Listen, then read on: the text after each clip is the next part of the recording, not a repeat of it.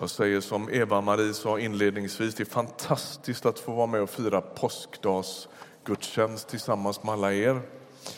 Och vi ska läsa ytterligare en bibeltext som utspelar sig på den första påskdagen i Jerusalem.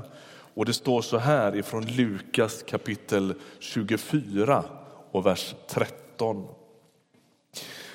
Samma dag var två lärjungar på väg till en by som ligger en mil från Jerusalem och som heter Emmaus. De talade med varandra om allt det som hade hänt. Medan de gick där och samtalade och diskuterade då kom Jesus själv och slog följe med dem. Men deras ögon var förblindade och de kände inte igen honom. Han frågade, vad är det ni går här och talar med varandra om?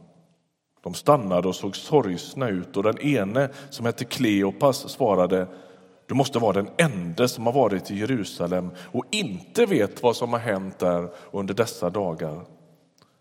Vad har hänt? frågade han. De svarade detta med Jesus från Nasaret, han som var en profet, mäktig i ord och gärning inför Gud och hela folket. Han blev utlämnad av våra överste präster och rådsherrar och de fick honom dömd till döden och korsfäst medan vi hoppades att han var den som skulle befria Israel. Men till allt detta kommer att det är tredje dagen sedan det här hände och nu har några kvinnor bland oss gjort oss uppskakade. De var vid graven tidigt i morse, men de fann inte hans kropp och då kom de tillbaka och berättade att de i en syn hade sett änglar som sa att han lever. Några av de våra gick ut till graven och de fann att det var så som kvinnorna hade sagt. Honom själv såg de inte. Då sa han, förstår ni så lite? Är ni så tröga till att tro på det som profeterna har sagt?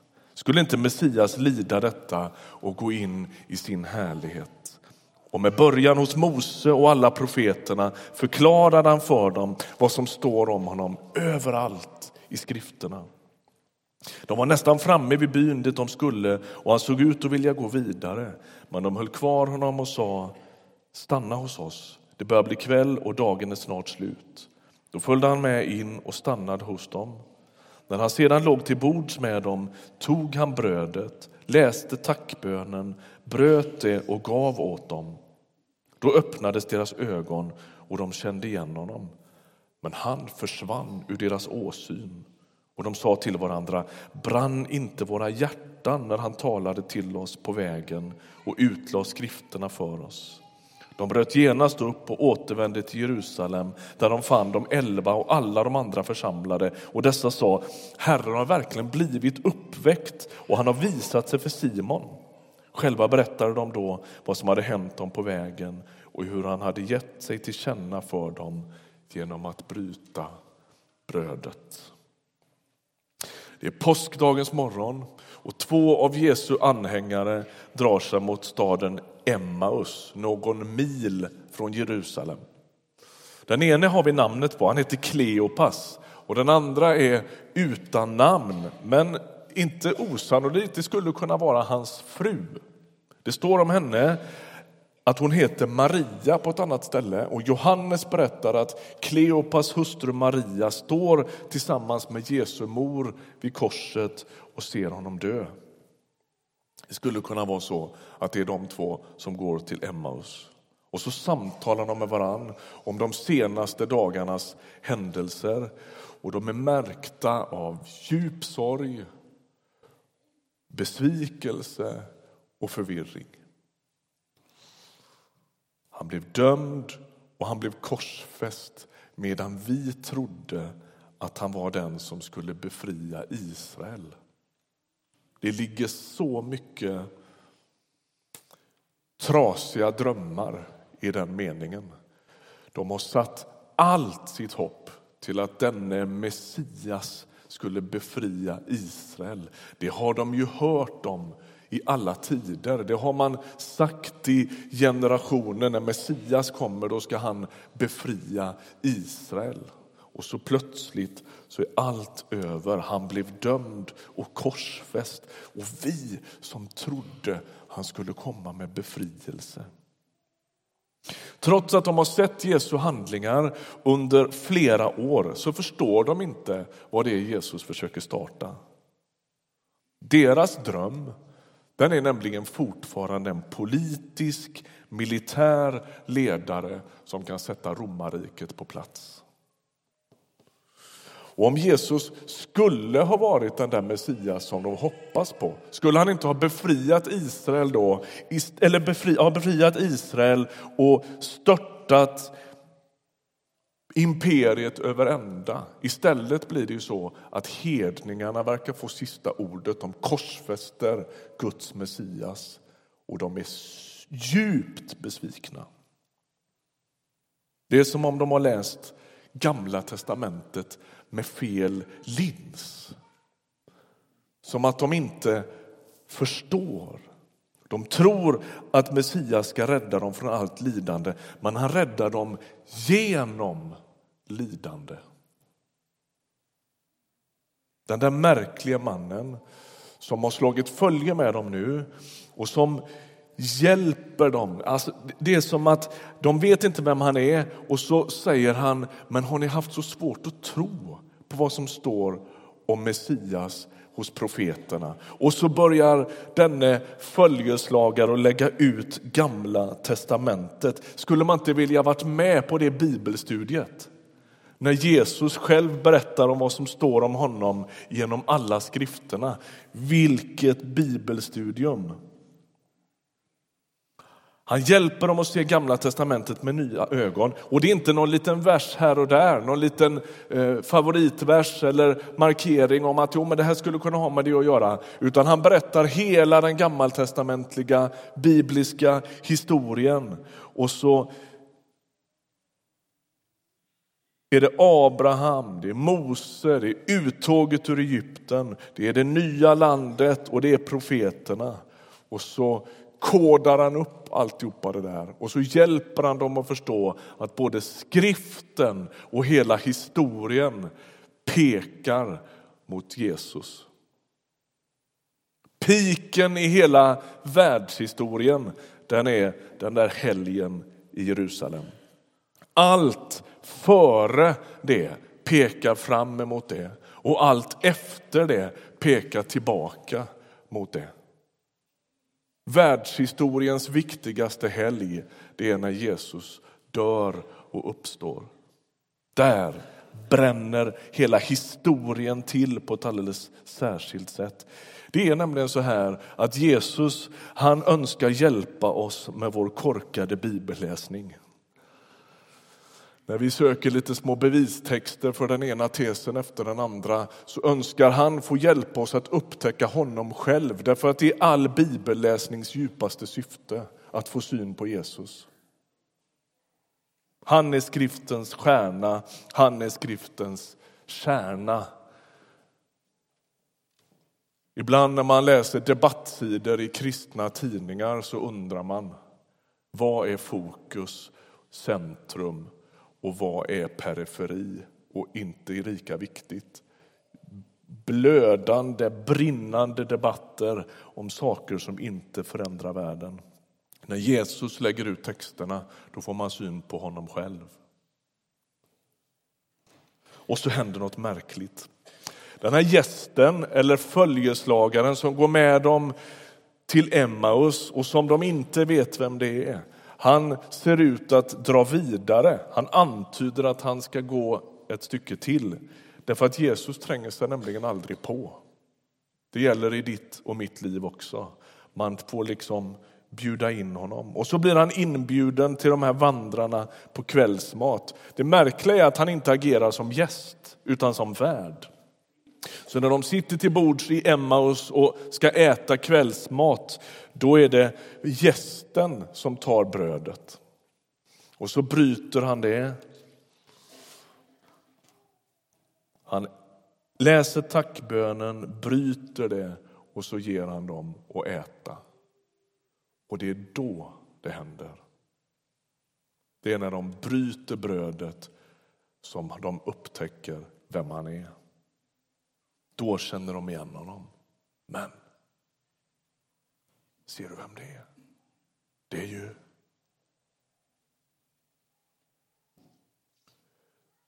I Bibelns första måltid, som är upptecknad i bibeltexterna, så äts en frukt.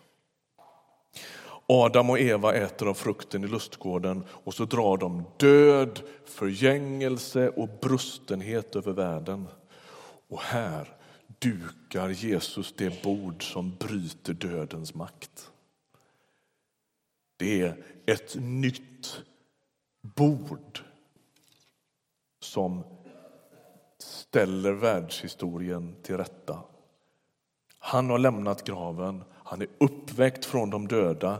Inte på samma sätt som Lazarus eller änkans son som dog igen utan Jesus är uppväckt på ett sätt som ingen har blivit uppväckt förut, nämligen till en helt ny skapelse. Och Bibeln säger att han är uppväckt för att aldrig mera dö. Och så lämnar han graven och drar in liv, oförgänglighet och helande i världen. Och så är den, första, den nya skapelsens första måltid ett faktum. Den äts i en liten by som vi knappt vet vart den finns, som heter Emmaus. Och så är Jesus den uppståndne där och så tar han brödet, läser tackbönen, bryter det och ger det åt lärjungarna. Och där och då initieras någonting som vi håller på med fortfarande. Den uppståndne Jesus bjuder till bords. Och måltiden från syndafallet, måltiden när man delar på en frukt och drar död och djävulskap och mörker och the mother of all bombs och alltihopa in över världen ställs till rätta när Jesus bryter brödet och den nya skapelsen är ett faktum. Han är uppstånden. Jag vet inte om du har tänkt på det, men det står i bibeltexten att Gud finns överallt. I psalm 139 står det om man, om man så bäddar sig eller flyr långt ut till havs så är han där. Om man bäddar en, åt sig i dödsriket så är han där. Om man försöker gömma sig så är han där. Men det finns en plats där det står att han inte är. Ängeln står vid graven och säger han är inte här. Är inte det konstigt? Den allestädes närvarande som är överallt, där är han inte. Han är uppstånden, han har brutit dödens makt och så bjuder han till bords och så ställer han hela världsordningen till rätta. All den död och mörker som drogs in över världen i och med den där måltiden i lustgården. Nu äts en annan måltid.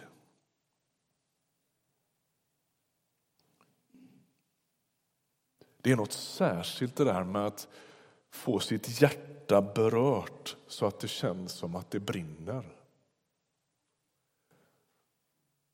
Och Jag tror inte det är någon tillfällighet att det sker i samband med att man upptäcker Jesus i skriften. Det är något alldeles extra med det. Och jag vet inte om du noterar förändringen hos de här människorna. De är fulla av sorg, besvikelse, precis som Ea sa inledningsvis. Ett brustet hjärta, brustna drömmar, krossade förhoppningar. Allt det de har satt sitt hopp till är borta. Och så kommer Jesus och så visar han sig själv i skriften och så går de ifrån brustenhet, mörker, fullständig desillusion till brinnande hjärtan. För de här två, Kleopas och kanske hans fru Maria, sker det när Jesus kastar ljus över hela Gamla testamentet. Och så berättar han hur han finns närvarande i hela historien. Hela Israels historia är hans historia. Han är den som uppfyller hela berättelsen om Abraham, Mose, David och det där lilla folket i Mellanöstern. Han är kulmen på alla löften som skriften är full av. Han är uppfyllelsen av alla löftena. Han är det ja som sätts över alla löftena. Det är han som allt handlar om.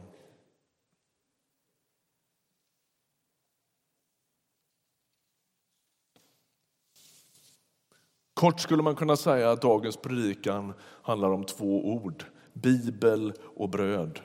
Det är nämligen så vi primärt upptäcker och möter den uppståndne Jesus.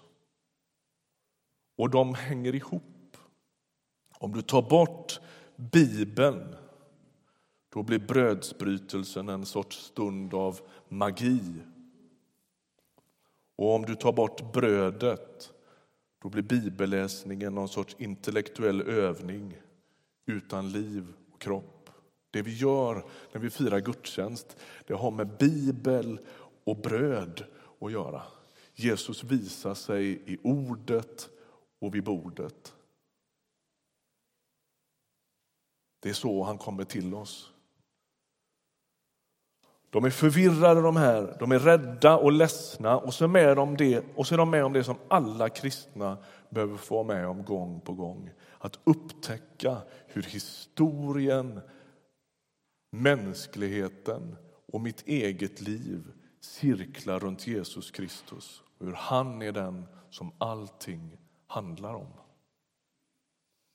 Låt oss läsa en annan bibeltext som jag har levt i under en period. Jag har citerat den här flera gånger på sistone, men det bjuder jag på. Första kapitlet av Efesiebrevet så står det i vers 7 så här.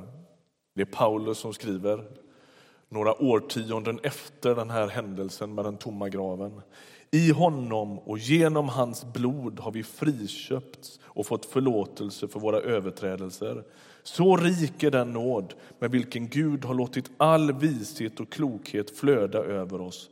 Och han har yppat sin viljas hemlighet för oss det beslut om Kristus som han hade fattat från början och som skulle genomföras när tiden var inne att sammanfatta allting i Kristus, allt i himlen och allt på jorden. Jesus är ursprunget, men han är också målet för allting. Och det är en häftig text. Det står så här att Fadern har redan före världens skapelse fattat ett beslut. Är inte det märkligt att tänka sig det? Hur gick det till? När Fadern utanför tiden, före all tid, fattade ett beslut. Hur gick det till? Hur, hur, kommer han på det en dag? Eller en dag? Det finns ju ingen tid. Visst är det konstigt?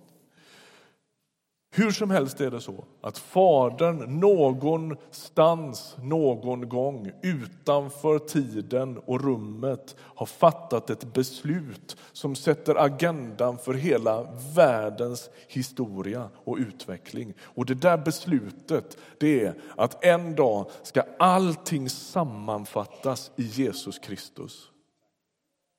Han är hela världens mål. Han är både ursprunget, allting börjar med honom. Han är den från ur vilken och från vilken allting är skapad. Och så är han alltings mål. En dag ska hela världen liksom knytas ihop. Det är som att Gud tar tag i hörnerna på hela världen och så knyter han ihop alltihopa i Jesus Kristus. Han är den som ska sammanfatta allting. Allt finns för honom. Allt finns genom honom. Allt finns till honom. Han är hela världens fullständiga centrum och ledstjärna. Den uppståndne Jesus som har lämnat graven. Han är den som allt handlar om. Och Det lärjungarna får syn på den där kvällen i Emmaus det är Guds stora, eviga plan. Huvudrollen i den planen spelas av Jesus själv. Och när de tror att han går under för alltid, att han har misslyckats med att befria Israel, så är det i själva verket så, lyssna nu, att han till punkt och pricka går i mål med planen han alltid har haft. Inget misslyckas. Allt går enligt planerna. Och han befriar inte bara Israel utan hela världen. Och så initierar han den nya skapelsen. Där och då börjar det nya. Och så var det då det där med brödet. Deras ögon öppnas när de bryter brödet tillsammans med Jesus. Och så är det fortfarande. Jag tänker så här, att ska du och jag hålla blicken fäst vid Jesus så gör man det bäst genom att bryta brödet tillsammans med oss andra.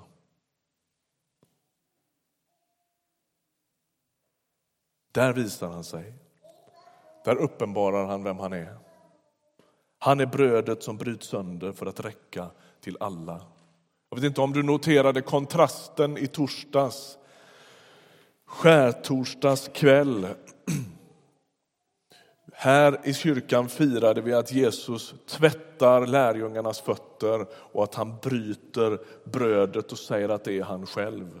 Så demonstreras Guds rike. Samma dag så fäller världens enda supermakt den största bomb man har sett. The mother of all bombs. Kontrasten kunde inte bli större. Vilket rike vill vi ge oss åt? Jag som trodde du kom för att befria Israel, de hade varit lite sugna på the mother of all bombs. Därför att det är den bild de hade av hur en segrande kung ska dra fram. Och så kommer den här märkliga kungen och gör så annorlunda och så tvärtom. Han segrar när han dör, han segrar när han lider, han helar när han bryts. Allt är bakvänt med denne Jesus. Och så fort Jesus bryter brödet så känner de igen honom. Han har gått med dem på vägen, han har lagt ut Gamla testamentet i världens genom tiderna bästa bibelstudium, det är jag övertygad om. Och så bryter han brödet och så läser han tackbönen och så delar han det med dem och så säger de och så så är han borta. tog han vägen? Han bara försvann. Och jag tänker mig, jag läser den här texten, att Jesus sitter vid bordsändan. Han är ju gäst och ändå värd på samma gång. Och så sitter han vid bordsändan och så bryter han det där brödet och så plötsligt är han borta. Och det enda som ramlar ner på bordet det är det där brutna brödet. Så ser man bara donk. Tog han vägen? Han är borta. Vad får de kvar? Ett bröd. Hur rör sig den uppståndne Jesus i den kristna kyrkans gemenskap? Genom ett bröd. Hur möter man honom? Hur känner man igen honom? När han bryter brödet, läser tackbönen och ger sig själv, då, ah, men vänta, där är han ju. Vad är det som inleds här? Det är Guds segertåg. Jesus har lämnat graven, han lever för alltid och det ger hopp för oss vanliga Linköpingsbor som kämpar och sliter med vår synd och vårt mörker. Jesus har uppstått och du är inte ensam. Han vet vad det är att vara Gud och han vet vad det är att vara människa. Han ber för dig. Han lever han har gått i dina skor. När du tänker Gud har ingen aning om hur jag har det så vet han vad det är att vara människa. Han binder ihop himmel och jord genom att vara den första människan som befinner sig i himlen. Han är garanten för att hela världen ska födas på nytt. Allt smittas med död i syndafallet och här vid uppståndelsen startar den långsamma, tålmodiga lösningen på hela livets djävulskap och mörker.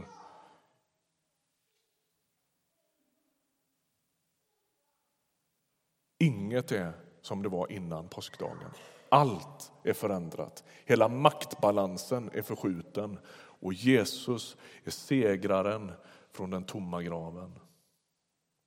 En dag ska Gud göra med hela tillvaron och med hela kosmos vad han gjorde med Jesus på påskdagen.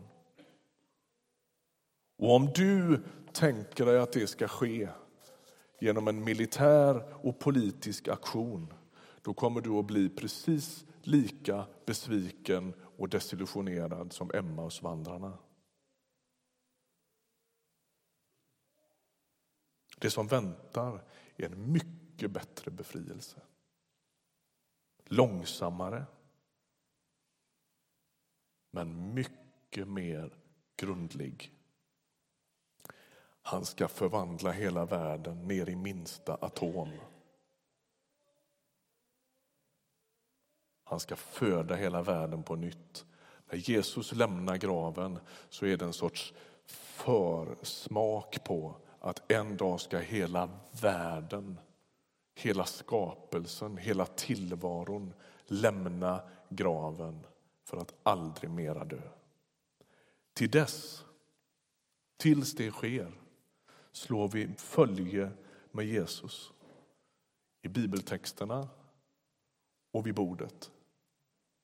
Det är därför vi alldeles strax kommer att säga här till dess han kommer.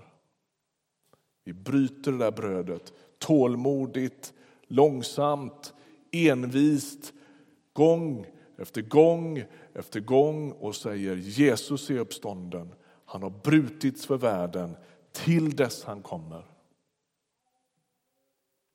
Det är världens statement, det vi ska göra alldeles strax.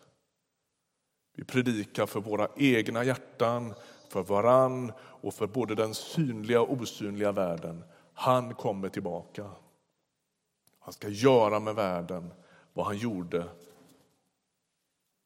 på påskdagen. Jesus Kristus är uppstånden. Han är sannerligen uppstånden. Vi ber tillsammans. Tack Herre Jesus för att du drar in med liv och oförgänglighet i, våra, i vårt mörker, i vår förtvivlan, i vår ångest, i vår hopplöshet, när livet smakar död, när tillvaron smakar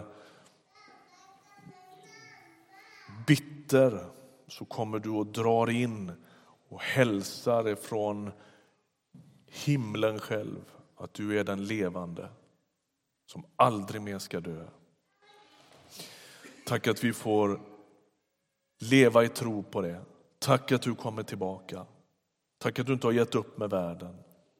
Tack att du inte ska kassera världen utan föda den på nytt. Vi ärar dig. Vi tillber dig. Vi upphöjer dig. Kungars kung, herrars herre. Amen.